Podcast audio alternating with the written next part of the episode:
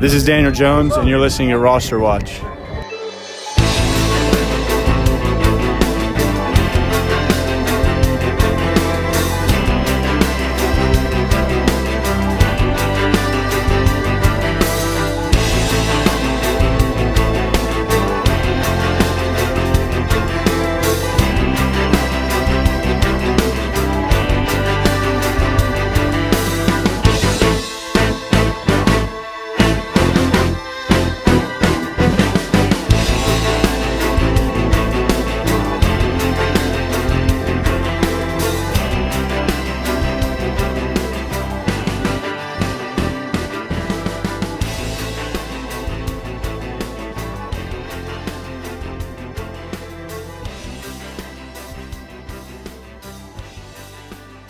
Ladies and gentlemen, Roster Watch Nation, welcome back to the epic Roster Watch podcast brought to you by rosterwatch.com. My name is Alex Dunlap, and joining me today is a gentleman who you've never heard on the podcast before, but you've certainly heard on uh, the Sirius XM airwaves, on the Fantasy Sports Network at SI.com, and now with NBC Sports, the NBC Sports Edge. He's the senior uh, content creator there for betting. His name is Corey Parson. You can find him on Twitter at the fantasy exec, Corey Parson. What the hell's going on, brother? What's going on, Alex? Definitely glad to be uh taking some time out and getting to chat it up with you. You know what I'm saying? Definitely been following you guys' website and work for a while now. So um definitely good to have a chance to sit down and get a couple minutes with you. Yeah, man. Well, dude, I mean, I, I know you're into the betting now, and it's uh, we're we're getting down to the NFL. We're getting down to it, brother. It's like now it's, it's time. I just wanted to kind of pull it up here. Let me uh let me just pull up the Action Network app and just so we can just talk over just oh, these boy. games. Let me just see what. Let, let, me see kind of where the money's coming in on these games.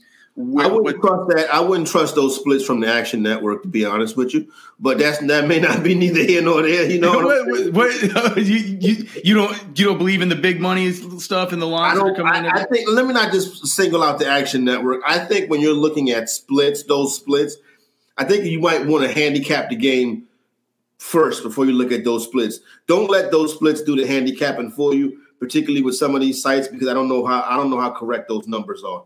Okay, well, fair enough. Well, then, be, all right. Before I even talk about the splits, uh, or before I even talk about the spread, how do you handicap Cincy at KC? Well, just what do you think? Like, whenever you close your eyes, you think about how this game's going to go. Do you do you think it's going to be one where we? I mean, we're obviously it's going to be hard to have anything that's going to you know resemble last week, right? That sure would be great, man, to get a repeat of some of those games. But how do you see the action playing out here in this one? Because you know, if we're not going to talk about the line or the, to- I mean, we can't. Uh, I mean, we can mention it's a big total in this game. I mean, people are expecting some offense. Do you kind of see it like that, or you know, I know with KC, you've probably examined it, but there's a lot of these home games. You know, with with with KC, if you bet the unders it's been pretty pro- pro- profitable. What do you think about this one? Yeah, no. If I was, if I was, I'm an under better this time of year. Normally, it's very rare you'll catch me betting an over in the in, in once the playoffs start. You know what I'm saying? I believe in the playoffs being slower games, fewer possessions, you know, time management, run the clock. You know what I mean? Mm-hmm. Now the problem is when you take that to handicap the Cincinnati Bengals, it's kind of different because the Bengals have to score quickly. The Bengals cannot sustain long drives because they the Bengals essentially give up a sack a drive. You know what I'm saying? Yeah, and that's yeah. kind of where they've been off season. That offensive line is terrible. I was a big dude. I don't know where you was at saying that they should have drafted Penei Sewell. You know what I'm saying? That's where I was at in April. In hindsight, it looks bad, but like it, it, it, it, like, it makes so much sense then. now it's like, okay, get the offensive lineman next year. Yeah. You know, this was a good pick. You know what I'm saying? All with that being said, I just look at a team with a bad offensive line going on the road. And I think bad lines in the road in the playoffs are going to be it's, it's something that's tough to deal with. You remember when these two teams played, everybody talks about the game, the game that Burrow and Chase had, and they did have a great game. But the, the you know the Bengals, I mean the Chiefs were up 28 to 14 in that game. Like they had a two touchdown lead. They were dominating that game. Couple jump ball situations, the Bengals get back into it. I think the Chiefs kind of tap out, and then you have the Titans, the number one seed. Now, with that being said, I do like the Chiefs to go ahead and get it done this weekend. Um, and basically, when I break the game down, it's really the Chiefs D line versus the Bengals offensive line. From no matter how great Burrow is, when you're getting sacked once a drive, it really, really can throw you off a rhythm. Now, I don't think the Chiefs turn the ball over three times and give the Bengals the game like the Titans did last week. But I know that offensive line did not get better. Like the great Mike Lombardi always says, man, bad lines don't don't travel, and bad lines don't travel in the playoffs and in the wintertime. It's just like I, I completely buy that, man. It's it's a big aspect here for this one.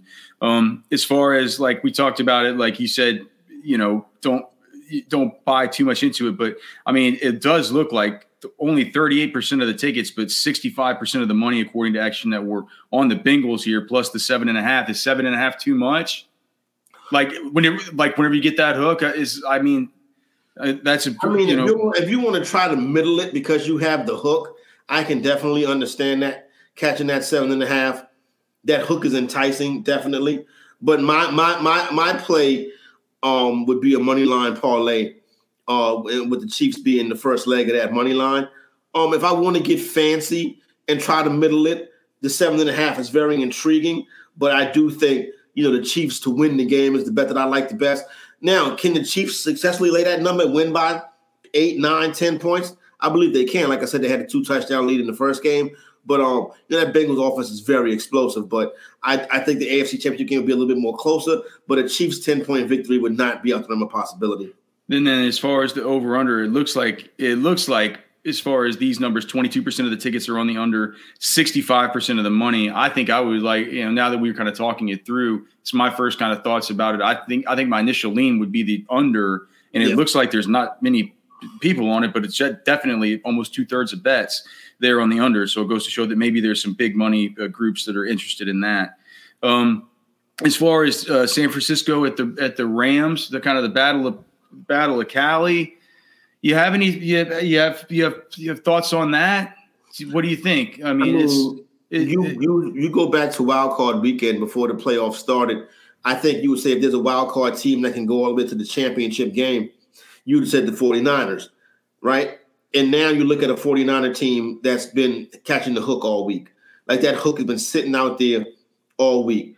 And the 49ers are a team that owns the Rams. With that hook sitting out there all week like that, I know it's very enticing to betters. I would 100% go the other way. I have a future ticket on the Rams from before the season started. I think what the Rams did in the offseason, bringing in Matthew Stafford, was critical. Um, I would like to see Cam Akers the whole season, but we saw him come back and start to get rolling uh, recently. The, you know, miraculous comeback. I think the Rams are the play here. I think the Rams are the play. I think the Rams go ahead and win the NFC Championship game, and I think that they'll be a very formidable opponent in the Super Bowl as well. I mean, I just kind of like what they did. I like McVay. I like the fact that they've been there. Um, and listen, yes, at times this Rams team has not looked as good on the field as they do on paper. Their depth can be a problem as well. But a healthy Ram team, I think, can beat anybody in the NFL. And what what do you make about Cam Akers? Because I mean, you you you mentioned him. I mean, Jesus, whenever we saw him at the end of 2020, he looked like a top you know top five back in the NFL, and we saw what he was able to do at Florida State, even despite having probably the worst offensive line I've ever seen a prospect run behind at the college level. And then he comes back, he comes back off the Achilles. He looks awesome, but then last week, two very costly fumbles. Um, what do you? Do you think that they're in any way gun shy about going back to him, or is it just like, man, we know how much better Cam is than Sony Michel. We know we're not going to have Sony Michel back next year. We might not even have Darrell Henderson back next year. It's like Cam's going to be our guy for the future. Can we really afford to? Can we really afford to flush this dude's confidence by not allowing him to play in this next game because we're worried yeah. about some kind of fumbleitis? Turning the pl- turning the ball over in the playoffs is a huge no no. With that being said, you can't cut off your nose to spite your face. Like, you know what I'm saying? He's the best running back you got. He's the best guy in your backfield. He's giving you basically of himself by coming back, you know, quickly off this injury to get back into the season. Probably a very dangerous move to do to do such. You know what I'm saying? Putting his career mm-hmm. on the line. So I'm not going to take the football out of his hands.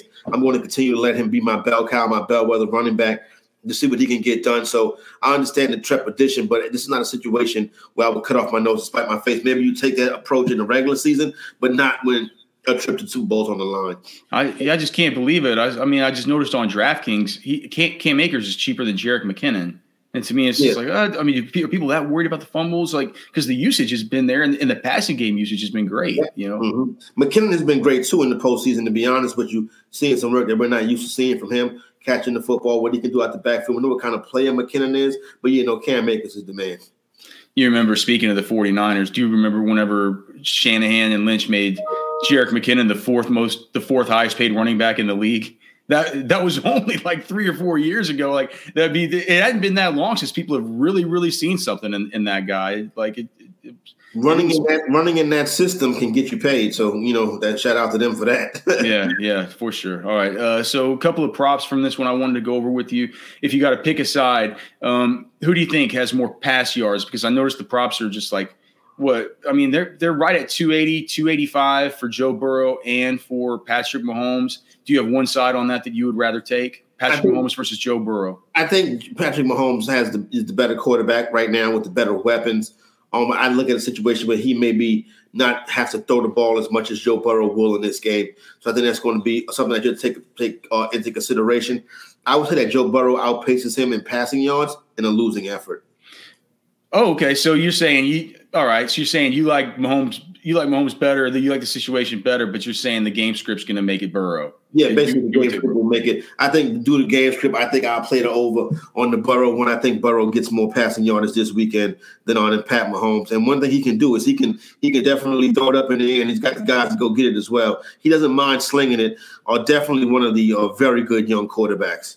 What, what do you think about as far as this is another one I found two guys with similar rushing totals. It's a wild one. Uh, Deebo Samuel and Clyde Edwards-Helaire have basically the same rushing prop. I think I think it's sitting at like 40 like 43 or something like that. I think I found over on PrizePicks 43 and a half. Um, I'm sure it's different in a lot of other places, but if you had to pick between those two guys, Deebo Samuel, the wide receiver, or Clyde Edwards-Helaire, more rushing yards in this one. It, it's crazy because I would look at I would look at Deebo Samuels. You know what I'm saying? Mm-hmm. You know, mm-hmm. Samuels has more rushing yards than he has receiving yards, and that's the crazy thing about Deebo Samuels. That is his game. Uh, what they've been able to do with him, how they use him creatively, he runs with so much power. You know what I'm saying? And then he's fresh. Where you got running backs this time of year to beat up. Samuels, even though he carries the ball throughout the regular season, kind of design runs not to get him, not to get him hit, not to get him, you know, really doing that running back workload. But now, when you need him to do that running back workload, he can get behind there and he can grind it out. So uh, now he's a very confident runner, very strong runner, and he has fresh legs in the running game. So I like Deebo Samuels. Okay, uh, two uh, two more here. One, uh, these from the NFC game.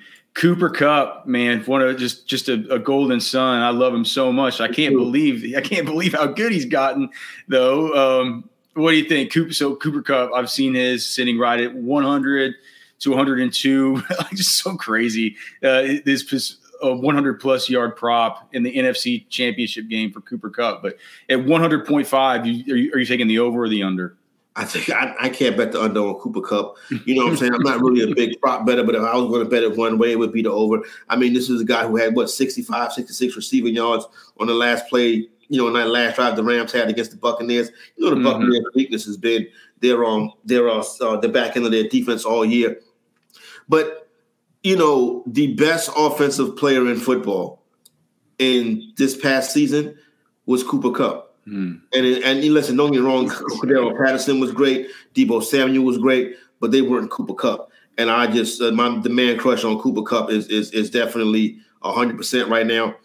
I didn't have him in any fantasy leagues. I didn't have no Kupp. I didn't have no Samuels, which I don't understand. And if you didn't have one of those two guys this year, two guys I like too. If you didn't have one of those two guys this year, then uh, you you probably not didn't cash.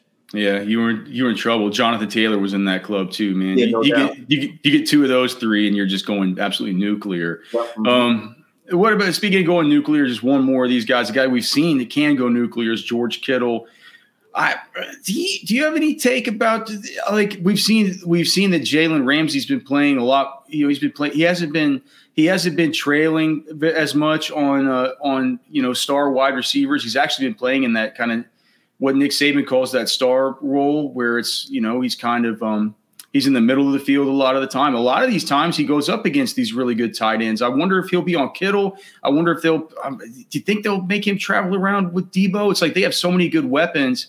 It might be like Jalen will just be on who Jalen's on. That's kind of what I'm operating on, and I see George Kittle 48 and a half receiving yards. I just think to myself, man, big game. uh, you know, big games. These are the kind of games where George Kittle can sometimes pop off for some of these epic ones. Do you see it that same way, or are you a little bit more bearish on Kittle this week? I think I'm. Uh, listen, I, the Kittle thing is interesting because when you see that number, 48 and a half, 48 and a half receiving. Exactly. When you see that number, you immediately think, okay, over. Mm-hmm. Well, maybe that number is indicative of the fact that maybe they will look to put Jalen Ramsey on him and take him out the game. We know the 49ers want to work the middle of the field, and we know who they work the middle of the field with. That's George Kittle. Um, that would probably be a pass for me on that prop right there. If I lean in any side, I may actually go with the under because I think it may be an, an intent to take him out the game. Is your favorite bet this weekend the the the the parlay you were talking about with the Chiefs, or is there anything else that, that you like? You just like to get out there for the people that, that do you good? I like the parlay with the Chiefs. Uh, the Chiefs the Rams parlay is my is, is my official play for the weekend. Now, I did see something earlier today that intrigued me. Cam Akers to be the leading rusher in the playoffs It was kind of like two to one area, somewhere in there, maybe two, maybe plus 250, something like that. I caught a quick glimpse of that this morning. I thought to myself, I'm going to come back at some point before this weekend kicks off and play that. I believe right now, the leading rusher in the playoffs is Elijah Mitchell. And I think Cam Akers might be like uh, 30, 40 yards behind him or something like that. Uh-huh. I think I think Akers could um because I think he'll have an extra game. Well, that's the bet on the Rams. That's the bet on the Rams. Exactly. Yep. Okay.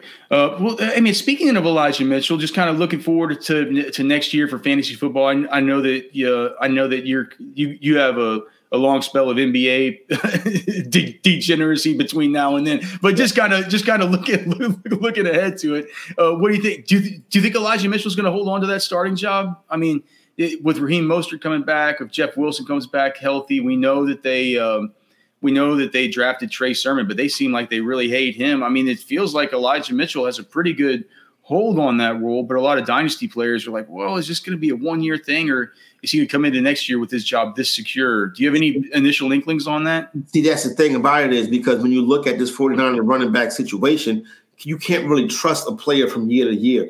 You know what I mean? So just just take the regular run, the, the rigmarole of being an NFL running back and the wear and tear and the grind throughout playing through 17, 18 weeks of a season is one thing. We know the 49ers want to use multiple backs.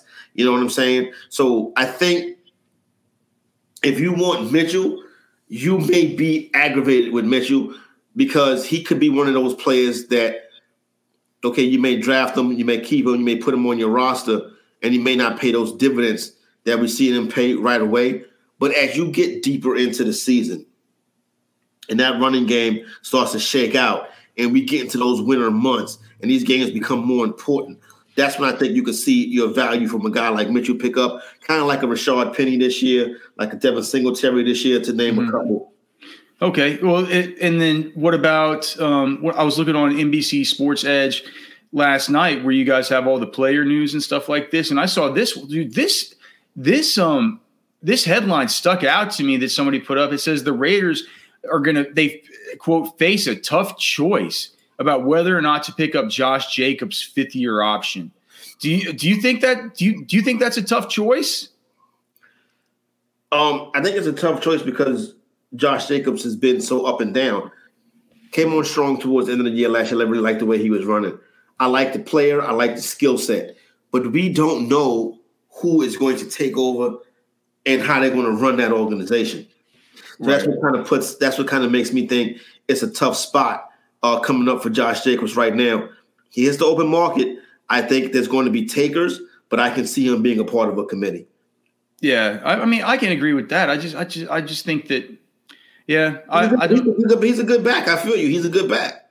Yeah, and I just, uh, you know, it's just well, like the running back thing is is is like it's it makes playing fantasy difficult because there's a couple of bell cows, and then the rest of it, the rest of it, you're kind of trying to put it together.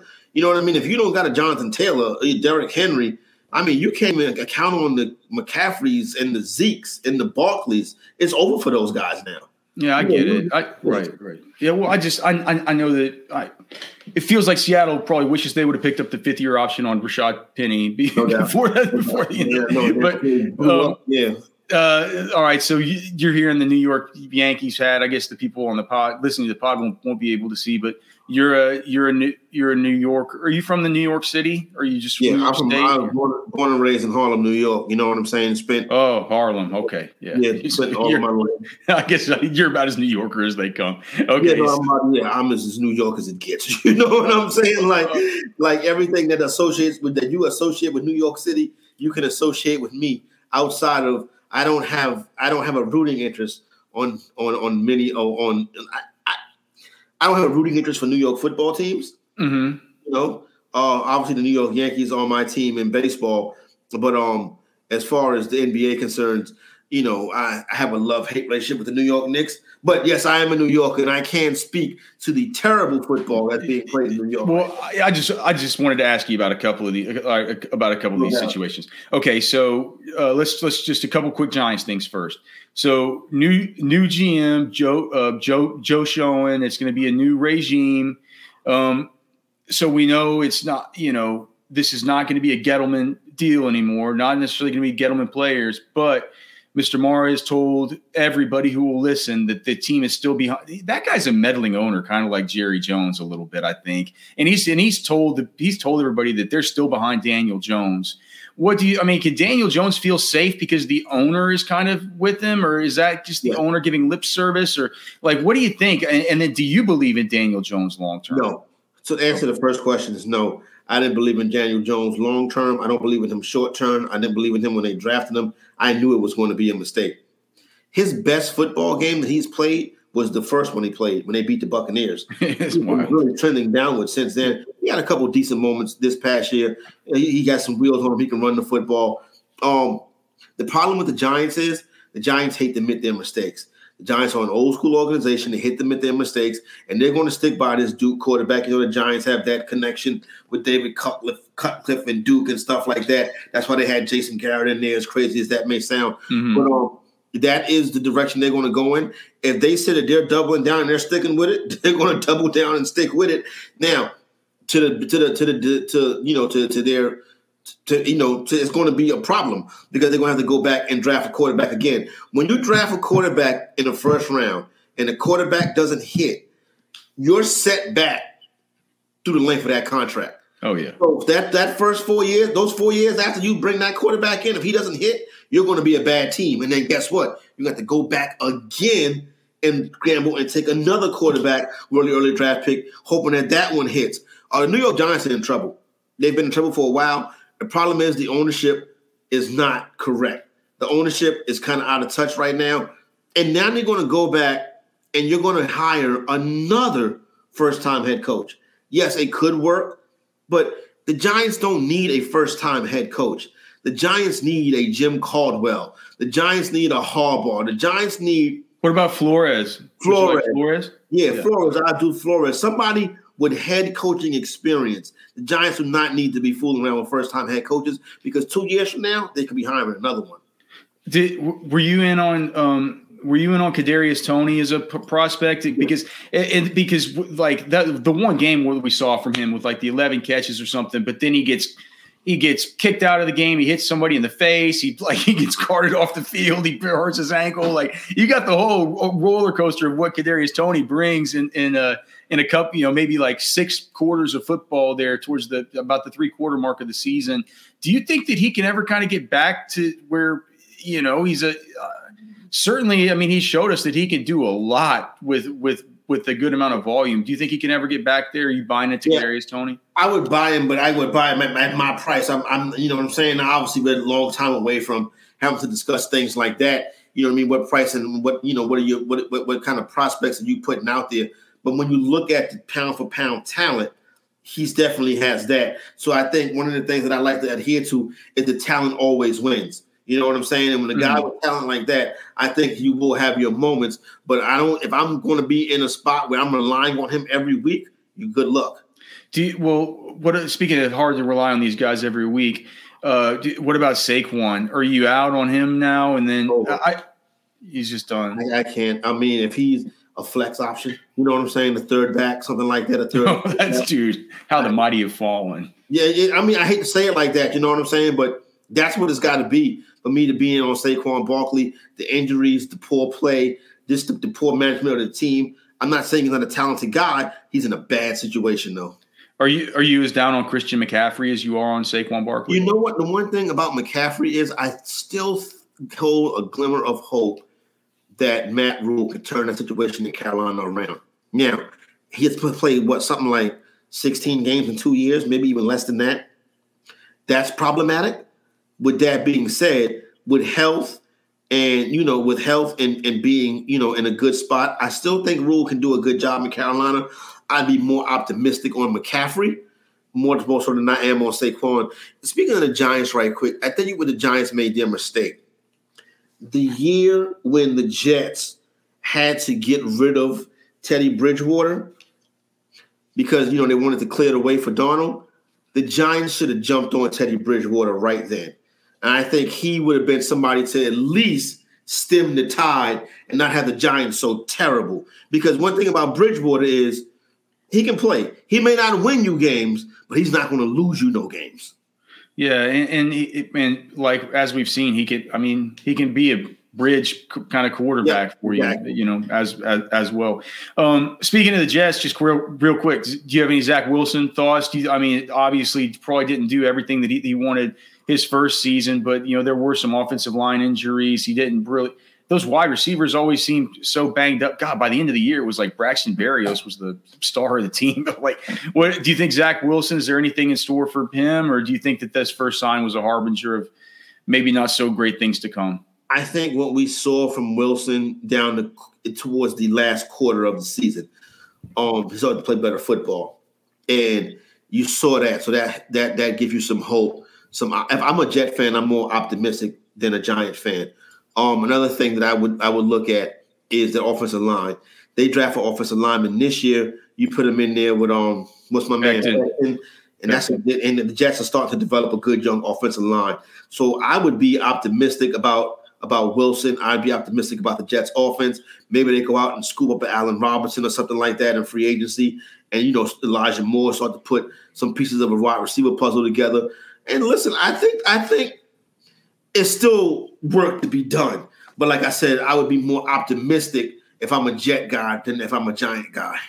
All right. So I, I have a couple dynasty questions I'm going to ask you just about your view about, you know, your view about what which one of these guys you would value more in a league where you got to keep them for the rest of your life. But for but before I ask you those, just wanted to uh, something I just wanted to, I think people they always kind of like a few little off topic questions here. And so I know so you used to your your name fantasy exec does that come because you were the executive producer on your Sirius XM show? No. Yo, you know what's crazy where the fantasy executive comes from? I'm not sure if you know him. Many people in your audience may not know him. Um, I don't know where he. I think he's doing some radio in DC now. A dude I used to work with named Grant Paulson. Shout out to Grant oh, Paulson. Oh yeah, yeah. i yeah, uh, Grant, I, I, I, think we follow him on Twitter. Does he cover the? Cover, he he covers Washington or something. He covers the football team. He has a very popular show in the Washington D.C. market he was doing some fantasy baseball hosting uh, on Sirius XM Fantasy, and I and I believe I'm not sure he was talking about uh, a dynasty a dynasty league where the guy owned like Trout and Harper, and he was like, you know, um, hmm. and I believe I, while he was talking about the guy on in, in the league that owned Trout and Harper, Harper, he said, "Man, that guy's a hell of a fantasy executive," and I was like hmm, that's interesting. Fantasy executive. And mm-hmm. a light bulb went off. And I was like, you know what? I'm gonna go with that. And he was like, you can have it. And I wish I like I'm quite sure this conversation is probably somewhere in the Sirius XM audio files. And right. I remember him telling me you can have it. And ever since then, I started calling myself the fantasy executive. And I mean, it's gotten to the point now where people will I, have been approached by strangers and like like yo exec what's up who are you, you know I mean? that's great dude yeah that's where the fantasy executive came from from Paulson I just always thought it was because I thought that I, I, I knew that because you were kind of like on air, you were on air on Sirius, but you were also like producing shows, right? You were doing both, weren't you? Yeah. You were producing yeah. and you were on air. How did were you doing? Um, how did that like? What is that? How did you go from producer to on air to like now on camera. Um, was that all kind of part of the plan? Could, like, could just no, like maybe was, maybe tell people your story, man. It seems pretty interesting to me. Part of the plan was to be Howard Stern. I tell you the story. We'd be going. We'd be we'd be on here for another for another three hours. okay. Um, a, a, a, Cliff Notes version of it is um you know, wanted to break into the industry. Uh, really, my my thing was not really fantasy. You know what I mean? I used to play fantasy and it was consuming my life fantasy football. But my thing was really like sports in general. Like I was like a Stephen A. Smith type of guy. You know what I'm saying? That was uh-huh. kind of the, the, the, thing that I was looking for. Got into the radio business and I got my first crack at, you know, a, you know, a steady work in radio on the Sirius XM Fantasy Channel and are uh, producing shows there. So producing shows there, you know what I'm saying? Kind of learning that tricks of trade and stuff like that.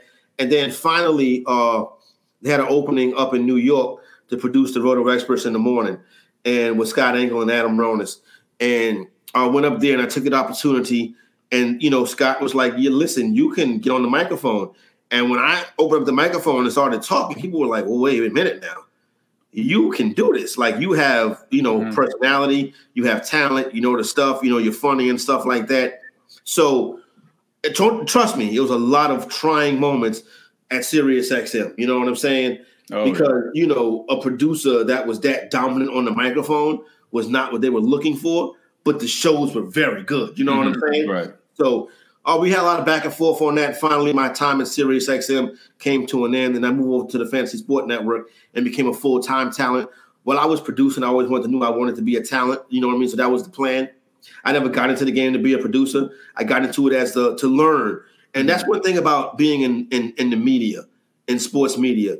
Every step of the way is a, is something that you learn. So the things that I learned as a, that I know now as a talent, I couldn't just come into being a talent knowing that stuff. It came from being in the newsroom. It came from being an associate producer. It came from being a, a producer. So you want to kind of encompass and learn your trade fully and learn the media space fully before you just turn on the microphone and go for it. And thankfully, I've had the opportunity to do that. Sometimes it seemed like it was taking too long. Hell, it still seemed like it's taking too long.